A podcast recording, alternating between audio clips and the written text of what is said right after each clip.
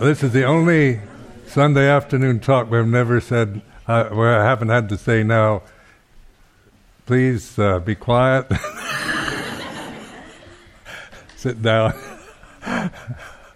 you all kind of sat down and be quiet before I'm ready. it's the first time. and uh, today is the 10th day of October in the year 2010. So 10, 10, 10. And I hear that's supposed to be auspicious or something. it is? So, are there any questions? Yes? Um, I don't have a lot of introduction into Buddhism, but I've just heard the word mindfulness um, isn't does mindfulness, the way I understand it, does it lead into inaction, as if um, taking all our pro- problems and putting them under the mattress? Because in, in mindfulness, we just stay away from the problem, be aware of it, but we don't do anything to it. Is it not inaction? Well, I mean, it, it, what it allows us to do is is respond in a, through wisdom rather than through just habit. Like it doesn't mean we just kind of resign ourselves to being passive. It's not like passive, a kind of passivity, but it it gives us perspective. So so much of our lives is just a force of habit and reactivity, and what mindfulness allows us to do is observe these these habit patterns, and then to then we from there we begin to see what's worth doing, what's skillful, and what is not and it, it, because then we, we're developing a wisdom. So our active life then is much more uh, done through skillfulness, mindfulness, wisdom, rather than just through reactivity and um, habit patterns. So it, it's like you you really it what it, mindfulness does is it puts you in a relationship to the conflicts, uh, internal or external, in a way that you're not, you know, you have, you have, like you see them in perspective, you're not just caught into reacting to them or through either indulging or getting carried away or trying to reject or suppress anything. It gives you. Yes, it will. You know, you, that's where you can resolve. You know, you can't, you can't solve your own problems through the ego. You, you have to get outside the ego to see the real problem. But it's just there, the problem is there. I know now, after being mindfulness, and uh, I'm staring at my problem, that, that that's uh, uh, some kind of betterment because I'm not panicking. The next thing is, but the problem is there. I mean, it's, it's, it's there. It's not there. Well, the problem, I mean, this realm is a problem. Let's face it. it's not just you. so you become more uh, kind of uh, accepting of this realm, and then when it's time to resolve problems, you know, personal problems or whatever, uh, this is where patience, wisdom, we we have this perspective in which we can't. We're not just trying to get rid of problems, but uh, sometimes, uh, you know, we have to be patient with with ourselves, with the people we live with, with the society we're in. And then we have this we have this kind of spontaneity, ability to respond uh, intuitively to conditions, whether it's through not doing anything or through doing something. Sometimes, you know, many times it's better not to do anything, and other times it's it's proper to do something, and that that's intuitive, not uh, prescriptive. And this this is where you you know through mindfulness you're actually getting in touch with this intuitive intelligence uh, more, and you can trust that rather than just arbitrary judgments about how you feel or like or dislike something, or wanting just to get rid of problems. Because as I said, this realm is a problem really. It's so it's uh, there's so many influences, so many conditions affecting each one of us, and we tend to see it from a very personal and a very limited way of looking. And mindfulness gives you perspective on that to where um, you have. You can solve problems, but it's not through getting rid of them or, or seeing them through personal judgments, through, but through understanding.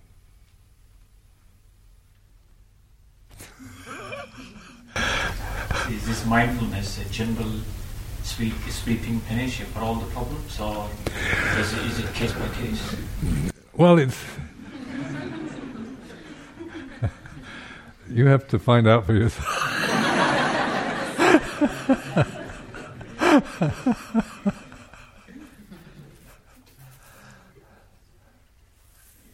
Any more? Yes?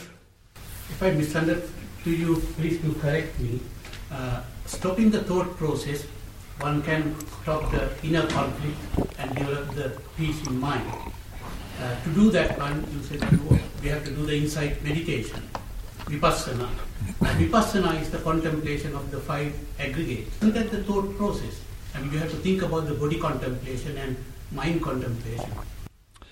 Yeah, but you're, you know, you're beginning to, with the, the emphasis on mindfulness, which is non, not a, a thinking, but it's, uh, we use then the teaching like the four foundations of mindfulness, not to think about them or, you know, analyze them or, but to, they're more like directing our attention. So you're like the first foundation is like Kayanupassana Satipatthana. So you're, you know, it gives you a point of directing your attention to just the physical body but you don't think about the body. You know, you're not thinking about it in in terms of, uh, of self view or you know value judgments of good bad, but it's just observing, being aware of what it's like to sit or stand, walk or lie down or breathe, and just the the sensate, just being aware of your body as a sensitive form, you know, which depends on conditions changing, whether you're it's too hot or too cold or just right, then but you're observing your, your relationship to the body then is through observing it rather than just being caught in reacting to heat and cold or pleasure, pain. And then with the Vedana, Citta, Dhamma, you know, the other three foundations, they, they, they're not to be grasped as teachings or doctrines, but they're more or less pointing at, uh, particularly uh, emphasizing maybe feeling or Vedana or emotional uh, citta, the the quality of mind, or the or uh, using dhamma. You see, like the dhammanupassana satipatthana is really where we take the like four noble truths and the Buddhist teachings to. These become more like ways of examining and seeing, but it's not through through an analysis or logic or reason. So, like th- these are the the the, the uh, you know, the beauty of the Buddhist teaching is it's not about just intellectual in, indulgence in in Buddhist thought, but it's actually taking those their their teachings pointing at and they're pointing, you know, like in like Luang Por pointing here, you're looking here. Uh, you're not seeking uh, wisdom as some external thing or, or outwardly anymore, but you're beginning to to look at, at, at the way you're feeling or you know, physically feeling or emotionally feeling or, uh, you know, the doubting or anger or greed or whatever conditions you're you're looking at, desire. You have perspective on these, that it, which is not, say, culturally attuned to uh, just judgment and values that we acquire through maybe cultural conditioning, but through wisdom, through discernment. So it's. Uh, that's what I think. Why many like my attraction to Buddhism was because it it it was it had this practical side to it. It wasn't just kind of you know superb intellectualizing and theorizing on on a high level of thought, but actually gave you very practical tools to use to deal with with life, with with uh, being human, with feeling and and all that condition with the aging process and pain and sickness and loss. Like, uh, you know, we have uh, have to experience loss, you know, of parents or loved ones or separation. We all, you know, part grief and things like this. The strong emotions that we all have to experience in our lives if we live long enough. And uh, and this gives us a way of observing. It doesn't mean we don't grieve or don't experience things, but we we're looking at grief and and loss in a different way than just on a personal, uh, emotional, uh, conditioned way. And so we learn. We're always learning from the experience of life, from sickness, from pain, from pleasure, from loss, from not getting what we want or not wanting what we have, things like this. and it's kind of brilliant pointing, and and and, it's, and, and that's why the like the four noble truths. The first noble truth is the dukkha or suffering, and that, so there's nothing theoretical or esoteric or arcane or highly. It's not a highly evolved uh, kind of state. It's a common state to all of us, isn't it? We we all suffer, uh, and uh, and so it's uh, pointing to something so common, so ordinary to any human being on this planet, and then taking that and, and examining it in a way that we're no longer just reacting to suffering out of trying to get rid of it or or just being uh, defeated by our own experience of pain or loss. So we, we have a way of of really using our life in a way that of wisdom rather than through just developing more, increasing our habitual tendencies and fears and and obsessions that we we we might have, if and we which we on a on a condition level we have no perspective on. We just judge it, and we make judgments about our emotions or see ourselves. You know, this is this is why this is a bad feeling or is a good one or whatever. So on the condition level, we we tend to see it in terms of good and bad, right or wrong. From intuitive awareness, then we we begin to see it. For, it is a condition changing, and it gives us that perspective that that is not judgmental, but but really, it, we're not saying it isn't. It's something else. It is what it is, and then we begin to to investigate, to let go of, of the just blind, heedless attachments to conditioned phenomena, which doesn't deny or reject, but it puts them in perspective where we can actually discern the presence and the absence of them. Like in uh, the Buddha's teaching, you, you observe the suffering and non-suffering. So in my own experience, like like um, you know, some when I don't get what I want or things aren't going the way I want them to, or uh, the difficult scenes or yeah, just physical pain, you know, I, I can actually, you know, see the the desire to wanting to get rid of the pain, or the disease or inconvenience, or not wanting things to be the way they are, wanting something I don't have, and then then I so I create this suffering around that then I let go of that suffering through mindfulness. You let go of it, and then you see it, and then it, it ceases. You know, you're aware of it and its, its presence, and then if you're patient, it'll cease, and you're discerning the absence of suffering. It's like this. So then, this absence of suffering, we don't notice.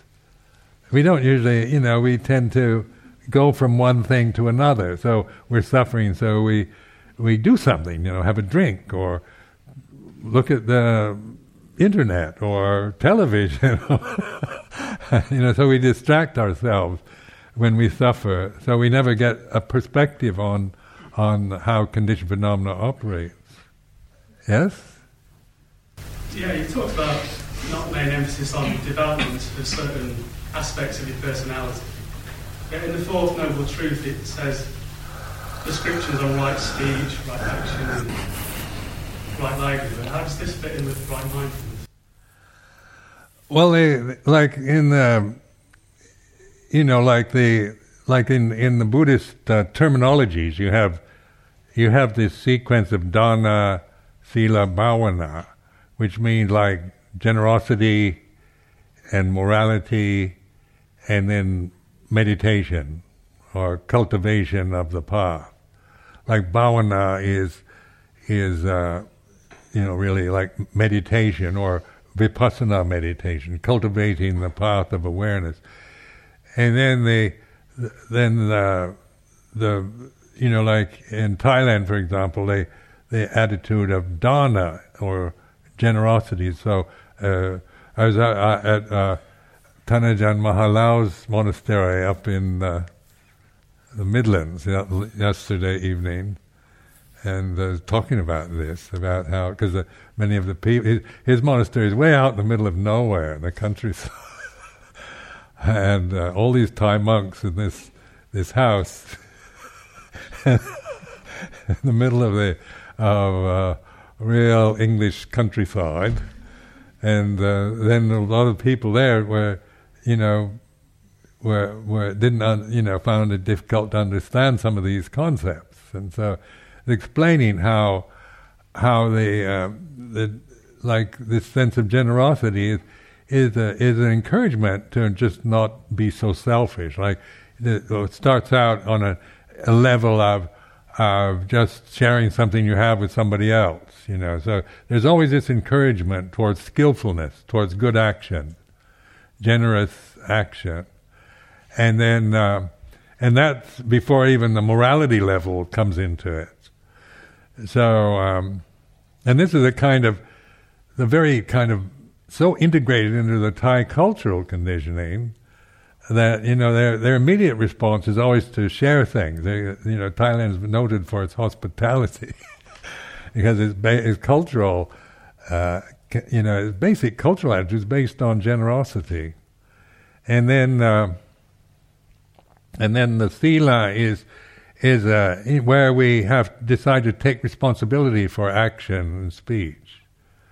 So, like the five precepts or eight precepts or whatever, but the five precepts is the basis. So, just to that means we we now like you have to ask. I can't just tell you to take the five precepts. It's a forbidden by you know Buddhist monk. We can't go around saying you've got to take the five precepts.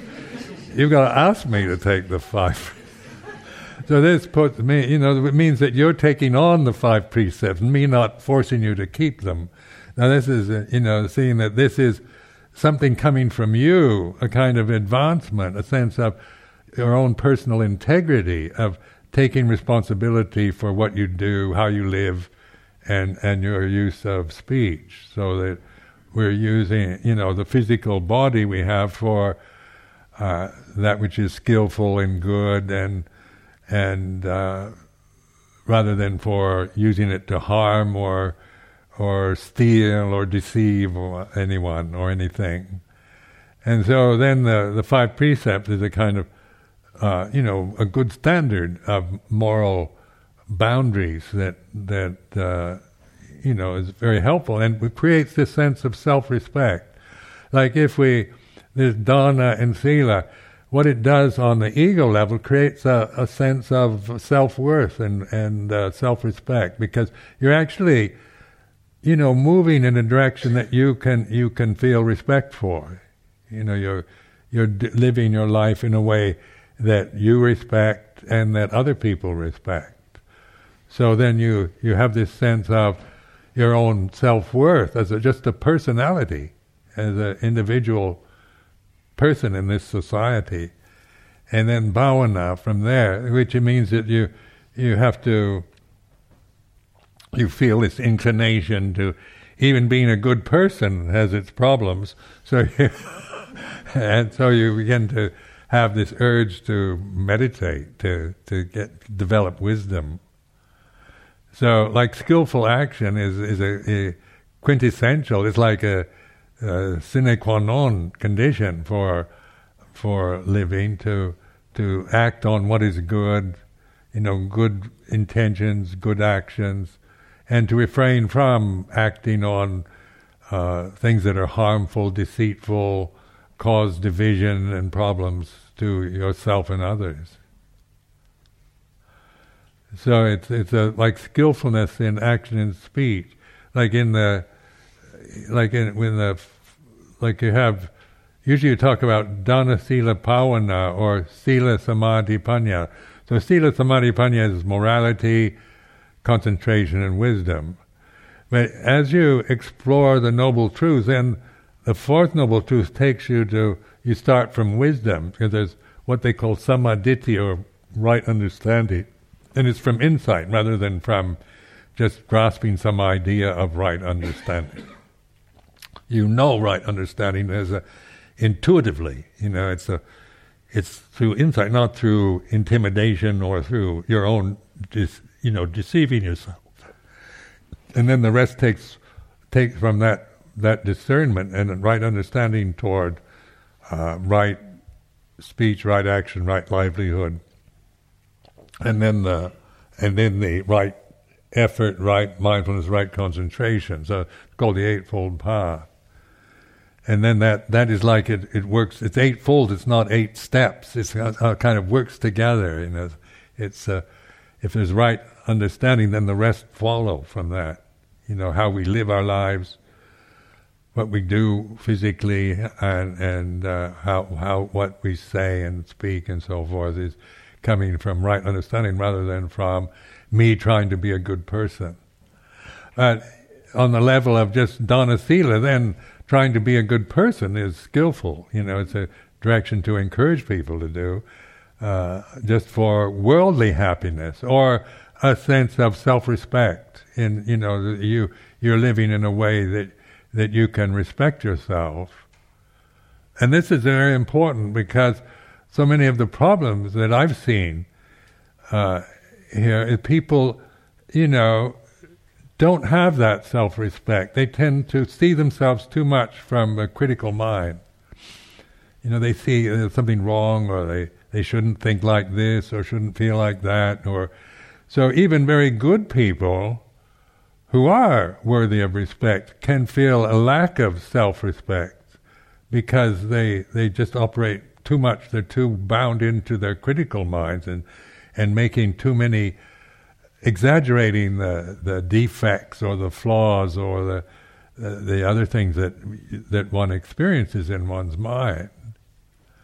And so uh, it's like you know you're you're but when you take responsibility for action and speech, uh, you're not always maybe going to because still a lack because there isn't wisdom operating yet. Yet you're de- developing a, a, skillfulness and a kind of confidence in yourself as a person, which leads into bhavana or meditation and understanding.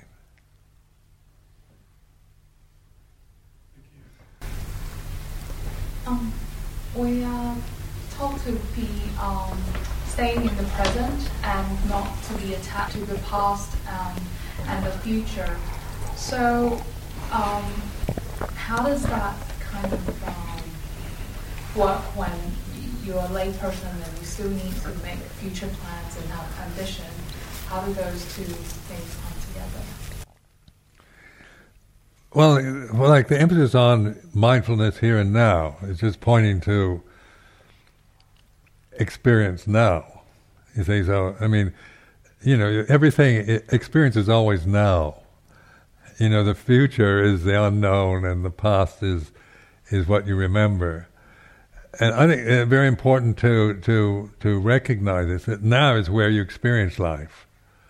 Whatever, you know, whether you're alone in your room or studying for exam or, or planning for the future or you're, or you're regretting things of the past or whatever, when you remind yourself of here and now, suddenly you're, you're, you're, centering yourself in a way, you're grounding yourself. And then, then of course, whatever you, you have to do, you you know, as a, as a student or as a professional person or whatever, you, you know, you, then you, you have a way of, you know, you have a center, a kind of grounded center to operate from, then you can do what you can in terms of the practicalities of planning for the future or whatever. Like for me, you know, as a Buddhist monk, a head monk here at the monastery, then I, you know, you should see my calendar. All the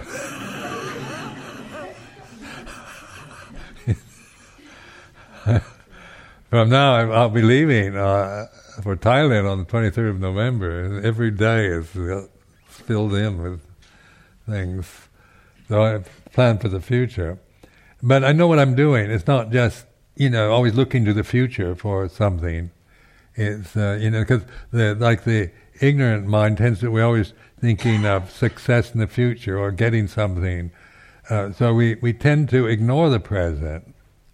And so a lot of our tendencies to compulsive activities is just planning for the future or just distracting ourselves because of restlessness or anxiety and and and we don't really have any perspective or understanding of, of what we're doing.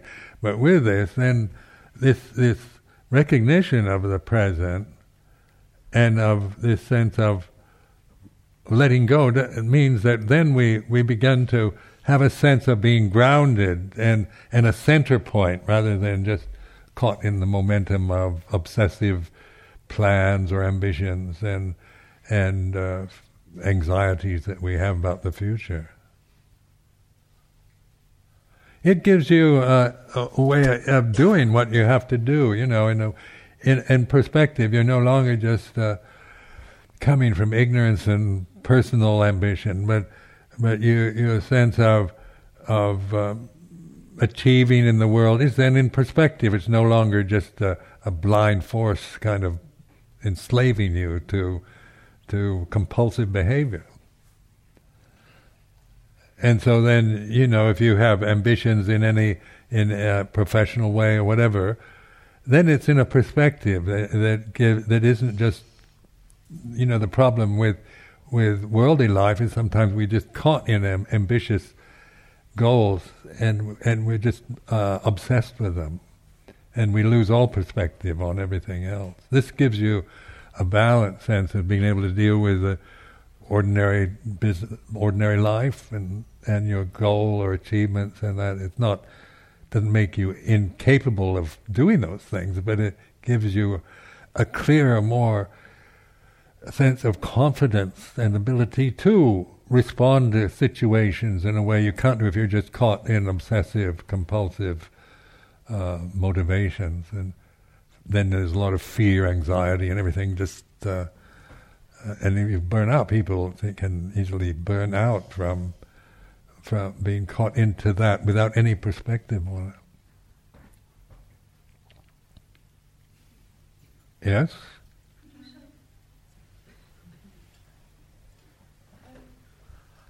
The group that I'm in, recently we lost our teacher, And so we feel a bit kind of abandoned. And we have to go through a period when we won't have a formal teacher, and then a period of getting a new teacher. And I wondered, seeing as you've experienced this with Ajahn Chah, and other people will be experiencing it with you, if you could make some observations about going through this kind of change. Well, it's, you know, because this is, um, you know, in the scripture, when the Buddha was passing on, uh, his uh, disciple Ananda, uh, you know, said, "What are we going to do without our teacher? When you go, who do we have? Who should we look to?" And then the Buddha said, "I leave you the Dhamma Vinaya as a." So it's like this is this is quite important. It's, the Buddha wasn't pointing to himself as I'm your teacher, but he, he gave us uh, conventional forms like the the Dhamma as it, uh, in scriptural or in in that days they didn't have any written scriptures, but they they memorized things. So the the Dhamma teachings of the Buddha and the and the Vinaya, a form of con, of uh, a conventional form for restraint that helps develop mindfulness. So so then uh, this, this is so when Luang Por Chah uh, died, you know, I felt what I felt was uh, you know, I felt this grief, you know, loss of a teacher, but but I uh, also felt that now the practice of Dhamma Vinaya was up to me, and you know, and the only way to to kind of really, you know, I thought the one way I can really show my gratitude to Ajahn Chah is to actually put it into practice. And even if he's not, doesn't need him anymore, just do it because I certainly had the, the clear teaching from him, and uh, and so it gave me a kind of impetus. Actually, his death, the sense of I now I have to develop this. I can't depend on, you know, Luang Por Chah being around, and uh, and so it, you know, I found it kind of a, a sense of. I think it's like you know when you're you know, as long as your parents are alive, you're always their child. And when your parents die, then you suddenly realize you have to live your life, and you're in that that category now. You know, not being anybody's child, being an orphan or something, and then you, and in, in, in a way, one can be depressed or saddened or grief-stricken about it, but also it gives you a sense of of you know it's up to me now. I can't depend on mom and dad or or the you know all these elders or people I depend on. Or, uh, that suddenly I have to really take it on myself. I found that very uh, helpful to to reflect in that way, and then uh, and then different teachers of different you know you get used to a teacher, you get very fond of a teacher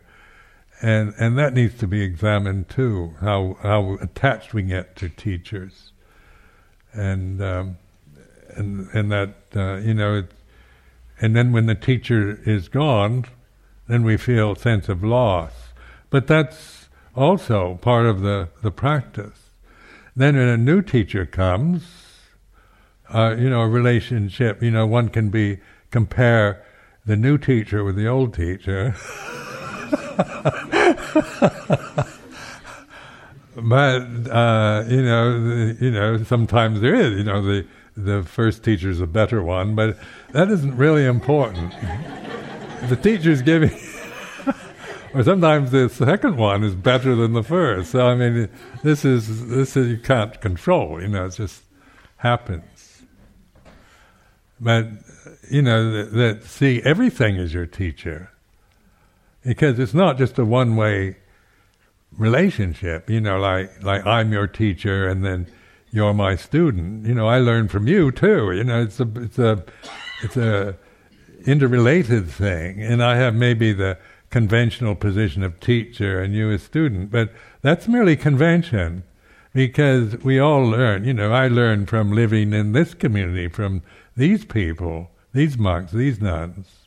It's not just me teaching them and they're, you know, they're uh, perennial students of mine, and I'm always teaching them. I'm also learning from them, and so then we begin to see things in this way, where we we we don't really, and we gain more confidence in, like, in, if your teacher, you know, the one that's leaving, is you know giving you the that a good teaching, then trust in that and and develop it. But and then it's up to you to really take it on rather than depend too much on on a living physical teacher.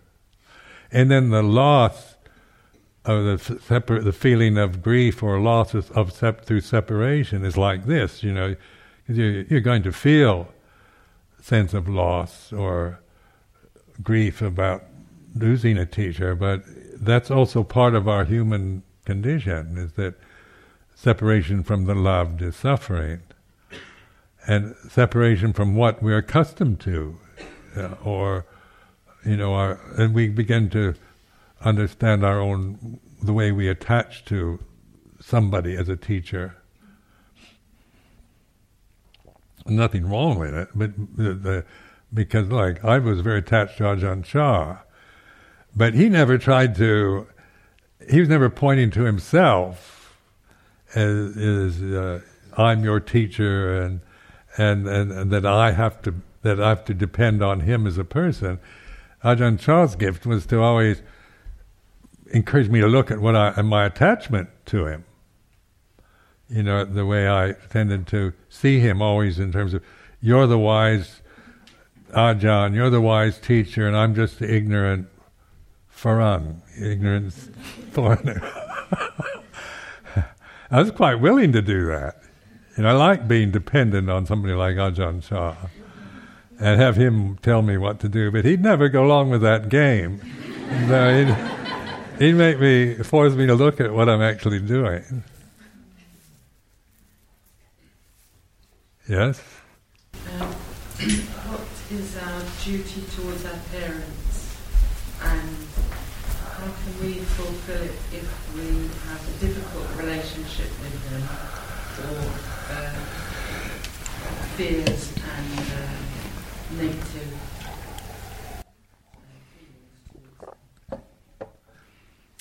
well, like that relationship is very powerful for all of us, parents and so forth. So we've, you know, this is where we, you know, it, it's really very important to see, to observe, to be mindful of that, you know, of, of resentments or anger, repressed anger we might feel towards uh, the way our parent, the way we perceive our parents or the way they treated us.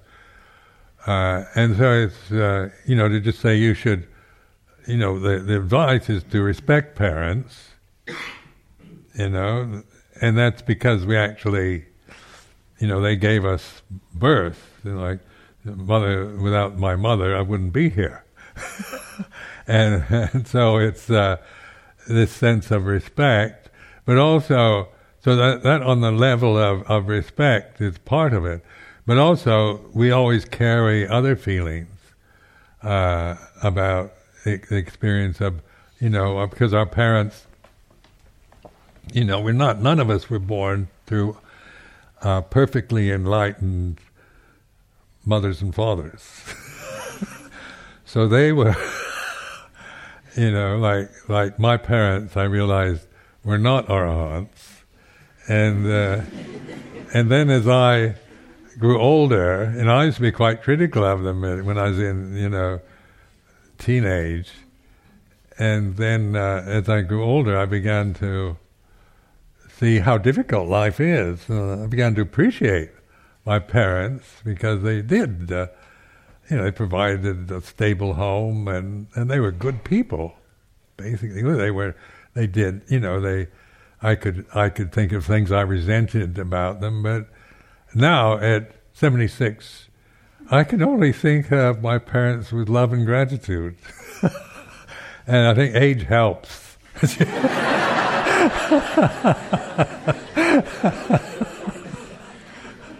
when you're 18, you, you know it all anyway, you know. No better than what your mother and father, how the mistakes they've made. And, and uh, at 76, I don't know anything really. I'm just, uh, you know, I was fortunate enough to have uh, these good parents, and you know, uh, you know, they did provide, took care of me, and gave me a good sense of uh, stability and and uh, in just uh, on a conventional family level.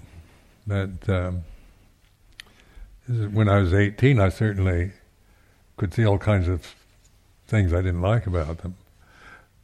And and but that's part of the I think the growing up process where we we learn uh, you know how to you know we we always need to you know find our own self. We can't just we have to sometimes break away from our parents in order to find ourselves. So there's always this sense of of parental attachments uh, both ways. Parents attached to their children, and children trying to uh, assert their independence.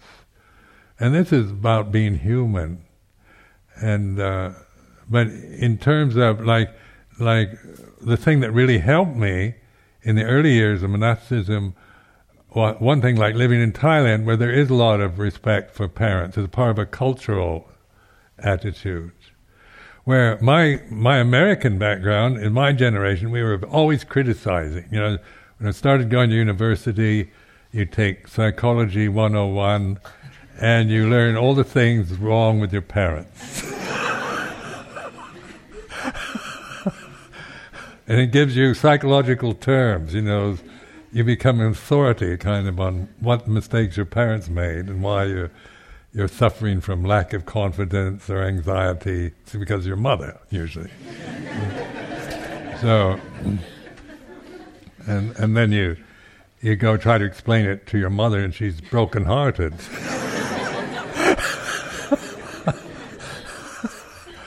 so, anyway, this is just the human condition.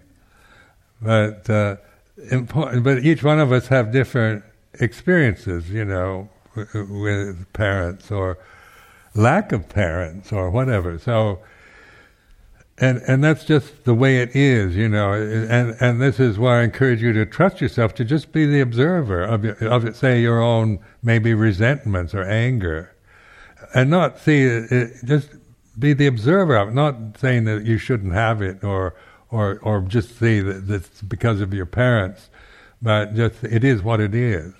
So one time here many years ago one of the monks was giving a metta retreat, loving kindness retreat. And so, with loving kindness, you're saying is when may all the beings in the world be free from suffering and happy and to love all sentient beings. That's the grand macrocosmic view. And you get down in uh, down from the macrocosmic to the micro and into particulars.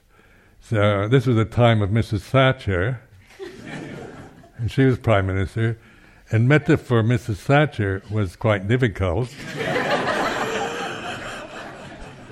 Where all sentient beings was magnanimous, I could do, people could do that. And then, the, and then this one woman was, uh, you know, came to me during the middle of this retreat in despair because every time the monk started talking about parents, now spread loving kindness to your mother, this woman would just feel anger.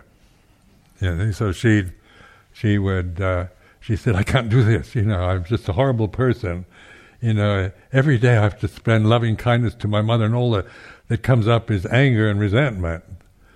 And so uh, I, uh, so I, uh, you know, I recognized the problem that she was was trying. You know, she couldn't pretend on on a kind of personal love or sense of love that for her mother that she didn't feel and then she felt very guilty about that. She she said, "I must be a very bad person. I can't do. Everybody else seems to be doing it, but me."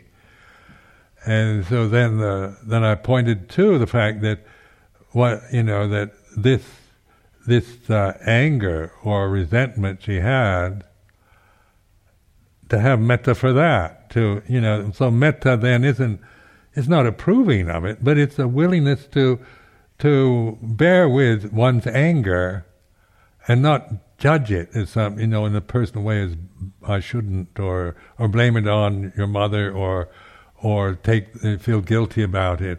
But so this metta practice then is going into even a more particular sense of your own anger or resentment, which means you're then this metta is like just accepting it. It is like this, this anger when the perception of mother comes in. Uh, then this is the the emotion that I'm experiencing is like this, and that that's a that's what metta really means. It's not about feeling you know, emotional love and and liking, but it's uh, loving kindness on this level is more like unconditioned. It's just willing to let something be what it is, and it's, it's and especially when we have these kind of feelings, it's it's a way of of accepting sometimes our own feelings which is not justifying or rejecting them. And and I found this, uh, you know, I couldn't do metta practice very well till I started having more metta from my own feelings. Like uh, for a billion Chinese in China, I found no difficulty because I didn't know one of them. but for some of the monks and nuns, I found it very difficult.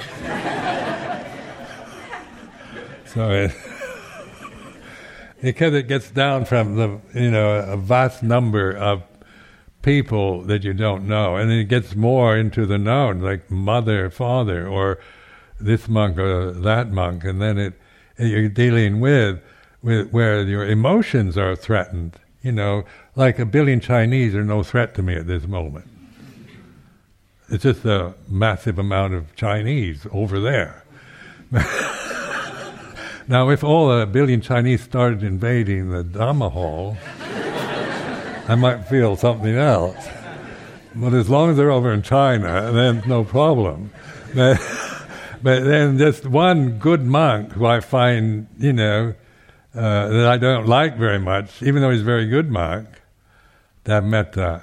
So then being aware of this aversion to this monk, have metta for that, doesn't mean I I am approving of my feeling, but it's a way of of accepting what I'm feeling uh, and and not making a problem about it. So then I found a, a lot of my resentments or or personal tendencies towards liking or disliking starting to to you know I've found much more sense of embracing life and freedom rather than just trying to I like this monk but, and this nun but this one I don't like and get into personal emotional reactions to my personal preferences and also found that they this way it expands you you know that my when I before I became my my my the people that I could accept was very narrow you know as too critical persons so it had to be like this.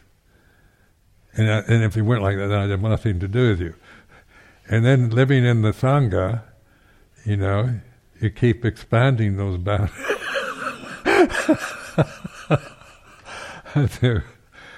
and that's the that's the good part. You know, it's like learning. Like we all, all of us, the parents included, are working out our karma in some way or another. And it's not always that we like the way they're doing it or approve. It's not about liking or approving, but it's more. We begin to have more compassion for each other, a sense of understanding the human predicament, and that that we can't be, you know a, a, personality that everybody likes and loves or approves of, but and and that you're living with, uh, like in in the, in the monastery here, you're living with with people that you know have very different. They're like for me, of my generation, I find some the younger generation mystified. You know, I don't know where they're coming from half the time because I'm from a totally different generation and uh, you know, so I don't know the, uh, you know, I, my emotional tendencies all developed during the, you know, the the 30s and 40s, and so you know, it's a, a very different attitude, and the war, Second World War, and so forth was, you know, develop, was part of my uh, conditioning, and then you realize now most of the monks, and, and I think probably all, or most of the monks and nuns, for them the Second World War is ancient history.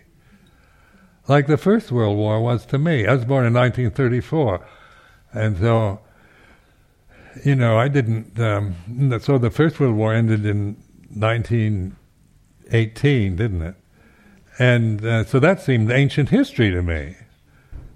But yet, I recognize now how much the First World War affected me, you know, because of the I was educated and, and, and in a in a system that was that was the result of having having uh, having fought the First World War, which to me, on terms of memory, was just like Civil War or Roman War with the Greeks or the Battle of Troy and what.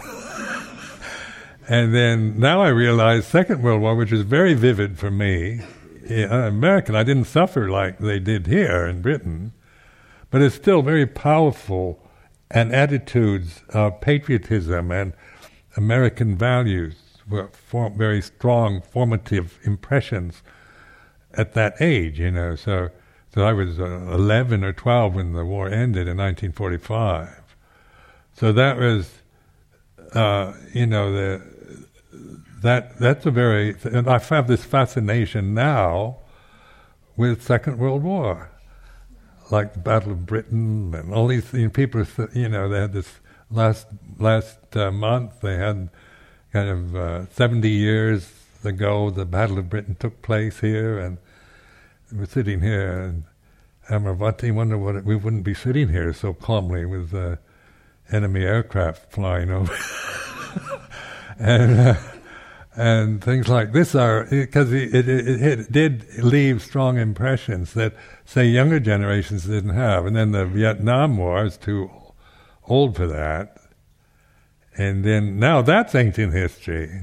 So you know these these things do affect our uh, the fashions the tendencies the attitudes of the time how we see how we perceive ourselves and the world around us. So my perceptions level, you know, conditioned perception is very much formed during those the 30s and 40s. And now, say, younger monks come. their their perceptions are formed from from different, totally different things that don't mean anything to me very much. Like uh, this, a lot of the pop music, I don't understand it in the least.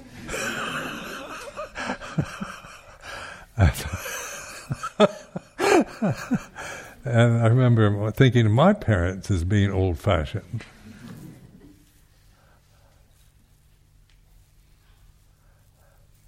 Yes? Uh, Buddhist monks often create conflict for themselves so they can watch what happens. in the community, like sitting or even going somewhere scary to meditate. And I was wondering if that was useful for lay people to do things like that. I think we all have to test ourselves out in some degree. Like in the early years as a monk, I I did a lot of you know, a, a kind of ascetic practices just to find out what would happen. And uh, because, it, you know, you brought, I was brought up in a kind of middle class atmosphere uh, that you, uh, you know, you didn't, you know, you didn't uh, go without three meals a day, and there's so much just taken for granted. So, in uh, like in mon- Buddhist monasticism, like we're from what they call a Dhutanga tradition, where they have this is are like ascetic practices that the Buddha allowed. He didn't really favor asceticism. It's a kind of self-torture or mutilation or anything like that, but he did allow certain ascetic practices, not as you know, not to get attached to them, but to to see the your own attachments to maybe three meals a day or or or like in you know in, in the monastery we had only one meal a day. I got used to that, and then I thought, what would it be like not to have to have a meal every other day? So I did it for a while, practicing eating every other day. You know, just to see what what would happen. Or I went on a fast where nothing, only only water, for a week. So I made these determinations, and. Uh, is horrible because you know, and you don't have any salt or anything. The water just goes right through you, and you just you get you feel really. Uh, you know, I didn't know how to fast, so so I found that wasn't really the right way to do it. And then then I did the salt water fast, where I'd allow take a bit of salt. That helps maintain the water, the liquid element in the body. Otherwise, you just get very dehydrated, and, and that's very painful, very unpleasant. But uh, I've been on a fast. Uh, I'm just coming off one. I still like to do it because it kind of like they call now we call it detox.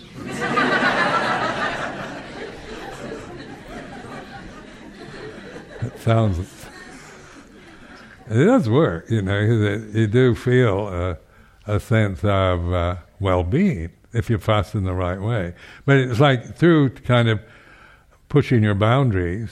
But then Ajahn Chah, you know, would always he'd let me do these things, but then he, you know, if I became kind of obsessed with my ascetic practices, he'd he'd keep pointing to the middle way, like you know, you know, so that I I began to to not just see being a good monk was being as hard on myself and denying myself everything, just as think, trying to, you know, that's quite can be quite conceited. Because when you're really uh, uh, ascetic, you can feel your a sense of superiority. You know, um, those monks look at the way they eat food and. and you know, I I don't I'm not greedy. I, you can you can make it into a kind of conceit also, and uh, that's where you know the mindfulness is really the way to deal with it. To see, you know, your own tendency towards uh, feeling you should test or do something special, and uh, then especially when you're young, you tend to want to find out what will happen. I was brought up in the, you know, my mother thought if I didn't have three square meals a day, I'd faint and die. So I had this kind of obsession around, had to have three meals a day. And then I become a monk with Ajahn Chah, in one meal a day. My mother was quite upset with that. and then, one time we had a famine, so I, I didn't get hardly anything. And I got uh, malnutrition. So I wrote my mother said, I'm now just eat, trying to live on leaves off of trees. And, and she was very upset with that. but, I found out, you know, I can survive even in famine. You know, I can, you know, I, well, fortunately, it didn't last long enough to to where there's any great damage. But but it's it's uh, you know, you we tend, to, especially from affluent societies like this one, we we tend to see things in a we're quite spoiled in a way. We take and we take a lot for granted. And so some of us need to test ourselves in regards to the assumptions and that we have from our own cultural background. It's uh,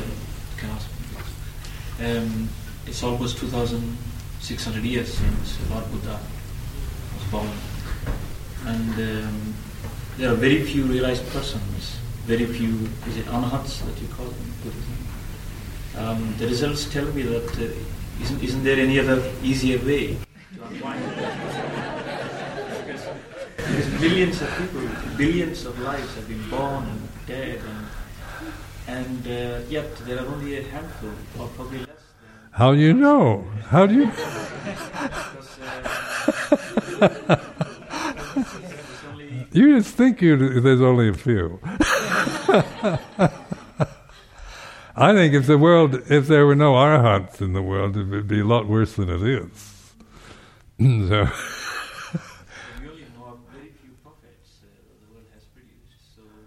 Well, I mean, maybe known ones, but you know, you know, there's a lot probably are totally unknown. You know, not have no, you know, aren't on Facebook or anything.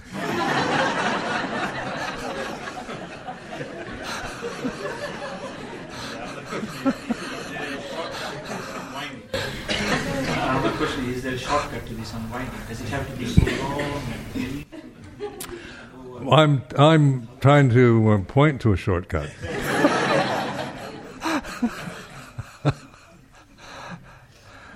no, I mean it does seem seem uh, you know because I understand what you're saying because I you know when I when I went to Thailand and uh, you know your your cultural background is is very uh, you, you think you you know you're you're looking from in a particular cultural way at at uh, Thailand from American kind of cultural attitudes. And and so I you know and I could see th- many things you know about the monks and that I didn't like or approve of. And and uh, and so you know I've used to think well, I wonder how many are really enlightened or not and then I began to see the this conceit, you know, my thinking that I'm able to judge who's enlightened and who isn't.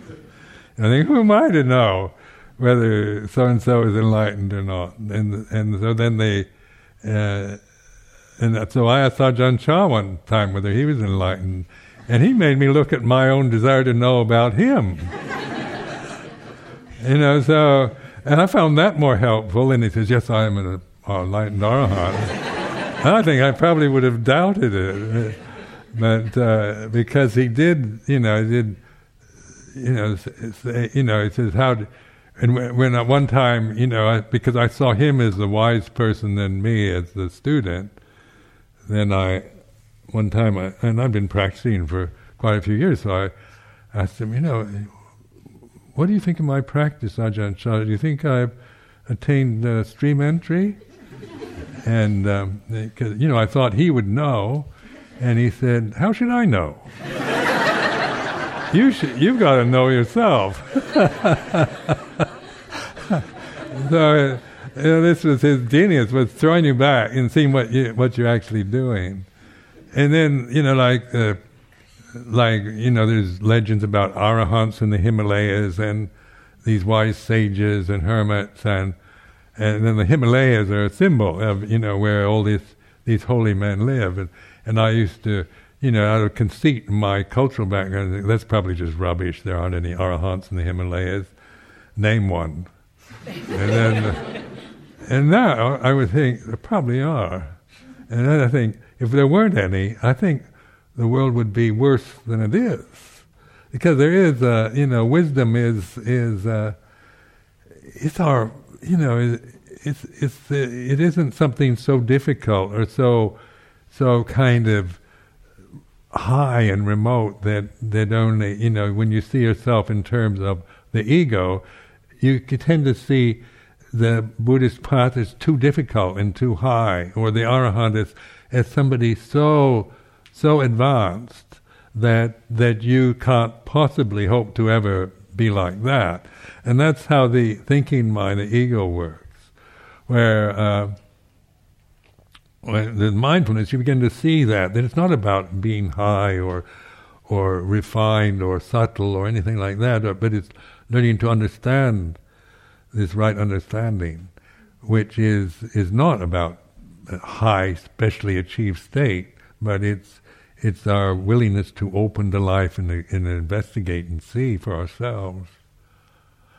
So and this is a remarkable thing about the Buddha's teaching, because it is uh, 2,553 year old teaching, and uh, and still it it is, you know, it works. It's not a it's not just something about old Indian philosophy or, you know, ancient. Uh, interest in anthropology or uh, old Indian ways of thinking, and and that it's not coming from that. It's a it's a very appropriate to the present time. That's why there's so many interested in a country like this that were never interested before. With you know, because it was was not part of our cultural attunement. But now, of course, with communication, there's so much interest in Buddhism all over the world uh, that didn't exist 50 years ago.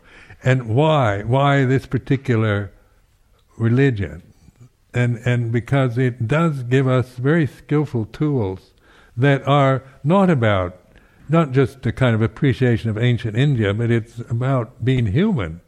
And this, no matter how well educated we are, we, we don't understand our own humanity. You know, we don't understand who we are and the limitation and what it is to be a, a human being on this planet, and and we we have our own cultural attitudes, cultural conditioning, social attitudes.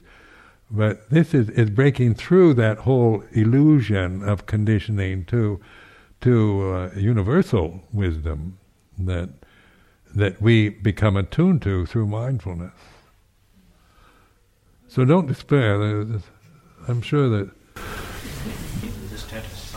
is also a famous question. Um, they say uh, this status cannot be given. Right. Yeah. But, um, is it not? But somehow magically, can you can come, somehow kill our desires, anarthas. I go, I go to anarthas, and somehow request him to kill my desires. I mean, they can't. They can't. They can just encourage you to look at your desires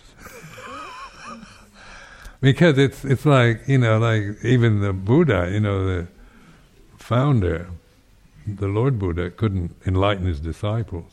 But he he's always pointing you know. So his teachings are like pointers. And it's always pointing here you know not to the personality to the person but to the to the mind and the and the the the way things are to see it. So so that's why the pointers are the same, whether it's ancient India or modern Britain. It's the the human condition hasn't changed. You know, the, the human ignorance and fear and desire are still much, you know, the, exactly the same as they no doubt were in 2,500 years ago. Uh, and so that's why it does, you know, have great eh, significance in modern life, because it's not about it's not about ancient religious philosophies or that. It's about suffering, its causes, and the and the, how to let go of the causes of suffering and to see, uh, tune into ultimate reality, to begin to recognize it and and uh, to uh, cultivate this perspective of awareness into and integrate it into the daily life that we live. But I hear it takes thousands of years. Don't believe it.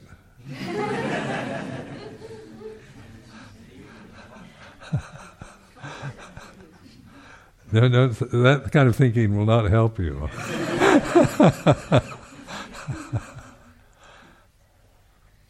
yes? What's the purpose of practice Buddhism? The purpose of the practice of Buddhism? Well, it is to, you know, put it in simple terms, to awaken the individual. Like, like we, you know, we think we're awake because our eyes are open, but we're, you know, we're very conditioned through, you know, once you're born, you know, you're a baby's born, then it, it's conditioned by the mother and the father and the brothers, sisters, and the family and the society. And so we acquire all the values and conditions of our particular ethnic identity or family or social identities. Uh, and so the aim of the Buddha is to awaken to Dhamma, to reality itself. So we're not operating through this conditioning anymore, just blindly through uh, the conditioning we've received.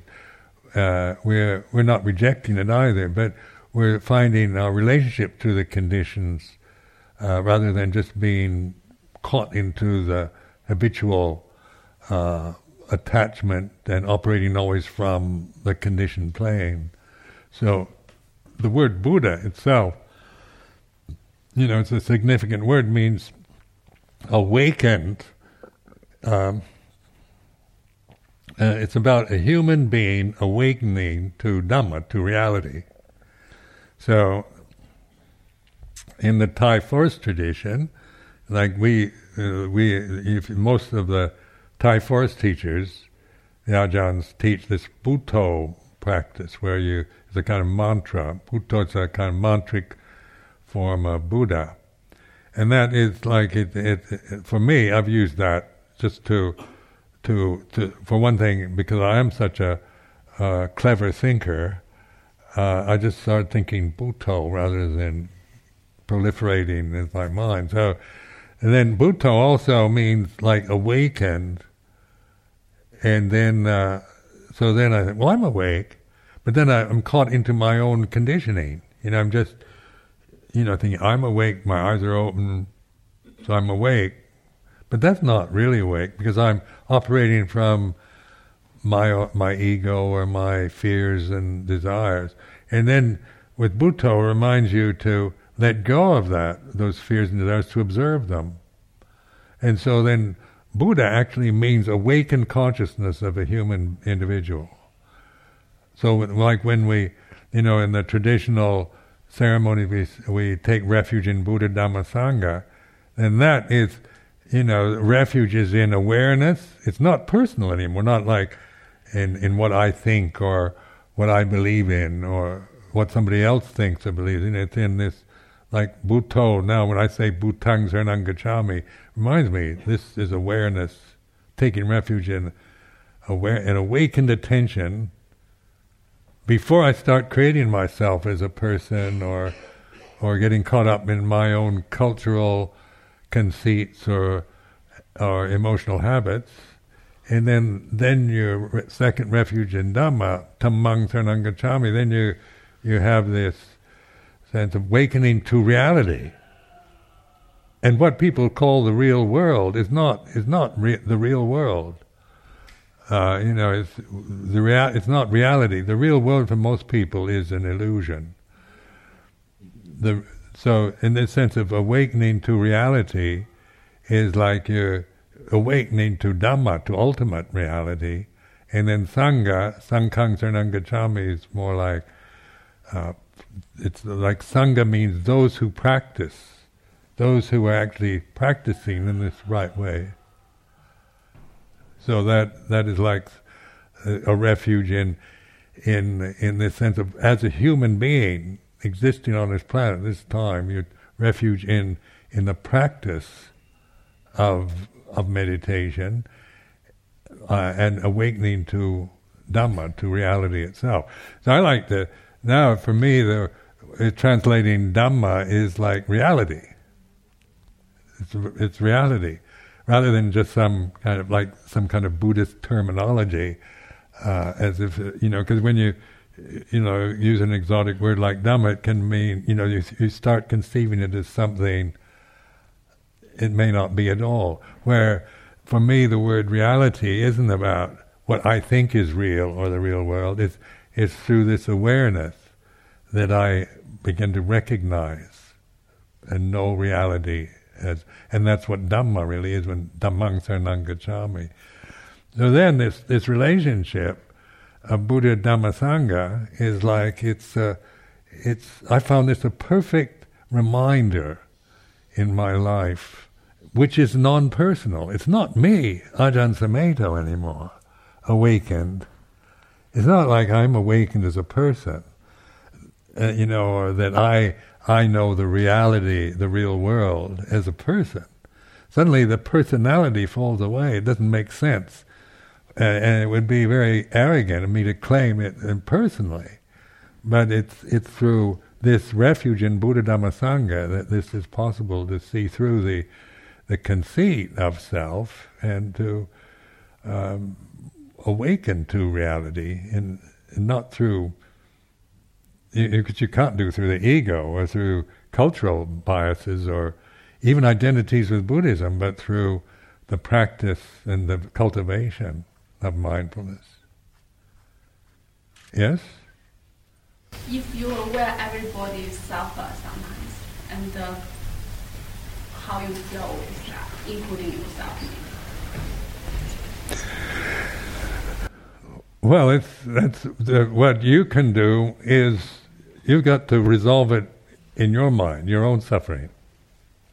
Like you hear, you know, the news of the day is sometimes horrendous, and uh, you know the things that go on. You know, just heard this morning on the news about Americans missiles bombed a village in Waziristan or someplace like that and killed a whole village full of people or something. You know, and now that is, you know, I've never suffered in that way. You know, my life has been fortunate enough not to have to to be involved in that kind of thing. But you hear about it all the time. Just the the, the you know the sorry about that. You know, we we just missed the we were aiming at somebody else. and you just happened to be in the wrong place. Sorry. and so it, it, it becomes uh, your collateral damage. It's a way of, of looking at the suffering around us in, in ways that we don't have to feel it. But as, as you as you more and more understand suffering, there's not much one can do about such things, you know, in in uh, terms of being able to stop them the Americans from doing such things, but we can at least resolve the problem in ourselves. That we can do. And then from there, if we have ability and influence, we can maybe have, you know, encourage, encourage that uh, towards, you know, towards skillful actions and and respect for life and things. But until we really have resolved that in ourselves, then we, we don't fully understand the suffering in the world around us. And so I've been, you know, uh, how how people can be so so violent to each other. And I've been reading this book on the war in uh, in uh, Yugoslavia, you know, in the nineties. It's just heartrending, you know, the way what happened, the the bloody kind of destruction and mass murder of people, you know, by the thousands, and uh, and you think, how could they do that? You know, how can, how could you, how can you be so brutal to another human? And I've never been in a in a in a in a state where that has been even an option. You know, it's not part of my experience in life. But this was happening in the '90s. Here I was in Amaravati, and the, this uh, kind of ethnic cleansing was going on in Yugoslavia, and um, and so I and it, and really, you know, the descriptions were were horrendous. What people were doing to each other. Like, how can they do that? But yet the conditions, you know, I don't understand. I'm not, don't live there, and I don't know. So many, so many of these ethnic uh, conditions are, you know, unresolved. Like the the Jewish question, for example, that's never been resolved in any definite way. You know, anti-Semitism, and so there's, you know, you kind of suppress it or deny it, but also, you know, the actual causes of such such a, a condition have never been uh, fully recognized by either side, by anti-Semites or by Semites. So there might be a few that do, but it's rare. And so when when conditions arise, then we tend to to react to ethnic biases or conditions, that, you know, prejudices that we've acquired through our own ethnic identities, or what happened, you know, uh, to our to our group, uh, our special ethnic group, uh, 300 years ago, and we can, you know, you can actually promote anger and and brutality by reflecting that 300 years ago your your uh, family murdered my great great great great great grandparents. And then uh, you know you can you know if I wasn't mindful I could get wound up with wanting to butcher your family here and now. I mean we're that that influ- highly uh, influenced by prejudices ethnic identities cultural biases so, and this is why it is important that you find the cause of suffering in yourself, because not many, not there's not that many humans that can do that. Just like this this uh, peace conference between Israel and Palestinians, uh, you know, they're just so tender hooks. And there, somebody was telling me uh, they were in Jerusalem, and they had. They were um, they were in the Palestinian part of Jerusalem, where the Palestinian Israelis live, and they were describing that as you know they don't have kind of fancy shopping centers and whatnot, but they have little shops, and they had kind of things like shops selling T-shirts.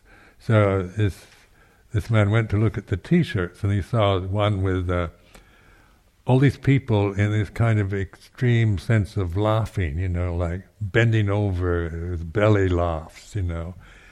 And then on the on the on the back of the T-shirt it said, uh, "The peace, uh, what is it? Peace in Israel and Palestine." Something like. That. and this is, you know, because this is uh, there's so many attempts to. Re- you know, it's, it's always a kind of negotiating and and uh, and testing each other out with total mistrust or no moral commitment to nonviolence. You know, from either side. You know, so it's it's like you know, there's no sense of of even the first precept of respecting the right of a human individual to live. And so it's like you know you you bomb my side and then I bomb your side, and and so it goes on into revenge and and uh, and it, and it just goes on and on and on until it finally maybe it's suppressed for a while, but it'll it'll rise again because the actual causes are never being addressed. It's just maybe they burn out or wear each other out a bit until uh, the next time. So that's why you know the, with the now with the uh, radical uh, Islam, you know, this uh, Al Qaeda and and these kind of Taliban things. Now, I don't know very much about these things, but but these are now the focus of the Western world. You know, seeing you know labeling them as the enemy, and then then the way we can go around trying to kill them because they're the enemy. You know, this is like we're not even respecting the first precept and and we think we have to get rid of these uh, these extremists, but but through violent means, and of course you can't attain a peaceful you can't attain a peaceful end if you use violent means, you know. So there's there's a sense of the the end end justifies the means. So if we use violence, it's to get rid of these disruptive people to have peace but that's not the law of karma. It's not the way things actually are. To have peace, you've got you you know use peaceful means. The the end, the means, and the end are really the same thing. To have peace, you've got to use you have to use peaceful means. You can't have peace through violent means. And this is like in this is the, what we call the law of karma. You know, you have if you the the means, then if you want a peaceful end, then you use peaceful means. If you you know want to, uh, you if you want a, a apple tree, you don't plant pear seeds. You know you've got to use the right means to get the result that you you you hope you long for. And I think this is like Mahatma Gandhi was emphasizing this in India in the 30s and 40s, you know, where he was emphasizing this, uh, trying to to direct the moving move towards independence from the British using peaceful means rather than violent ones. And there were a lot of in, in India at that time. There were a lot of radical uh, Indians wanting to go and sh- kill off the British and you know terrorize them and force them to leave through violent means. And then Gandhi, who was a very kind of exceptional kind of human being, managed to hold them as best he could from uh, from taking violent action against the British, and uh, because he knew the law of karma. You know, you might you might kill off a lot of British, but you're not you're not going to get a peaceful result from that. You're just creating more problems and and and and when and when the British did leave, then it was this partition, you know, where, where and there, and of course that was the heartbreaking to see people, Muslims and Hindus, just killing each other in mass uh, through these uh, forced movements of partition. So, so that the whole thing, you know, that Gandhi was pointing to the law of karma, and then in you know in, in Buddhist monasticism, this is also, you know, we, we find we can't get a, the end if we do, if we use the wrong means. So, like in uh, in uh, monastic monastic practice, we have these vinaya and so forth, which we're using peaceful means always to practice awareness, not to just kill our bad thoughts or or uh, you know annihilate the enemy, but to you know, to develop this sense of of restraint and watching and observing, in which we we see things in perspective. So even the bad thoughts, you know, or uh, bad thoughts are seen in terms of they are what they are. We're not we're not trying to kill them.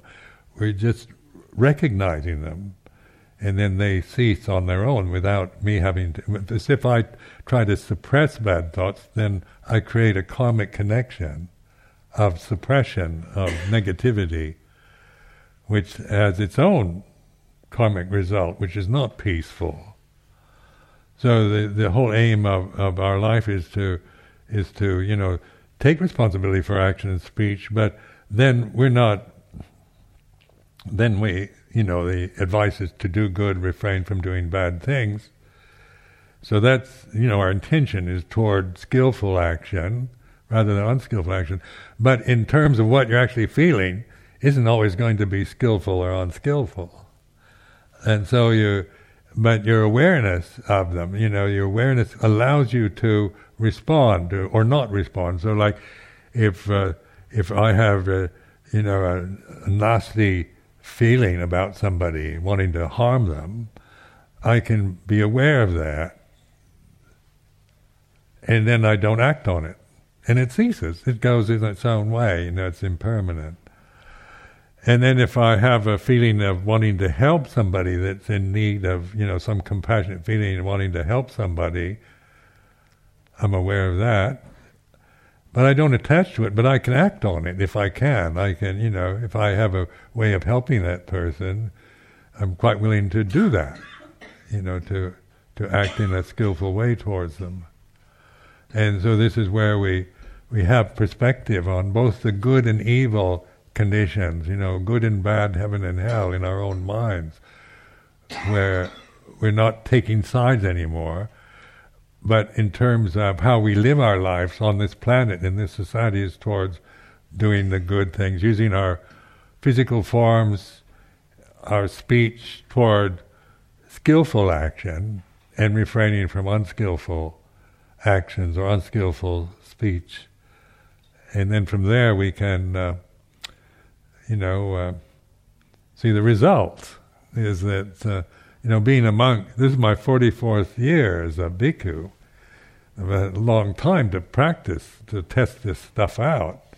And uh, I think back now, 44 years, you know, all the, I'm so grateful for all the things I've never done or said because I'm a monk that I probably would have done if I wasn't.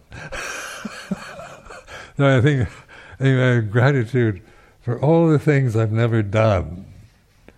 You know, unskillful actions I might have done if I if I didn't have such a commitment to this uh, to this form, and it's got a very protective form. And all the the things I've never said that I would have said if I was. So I think I'm better go.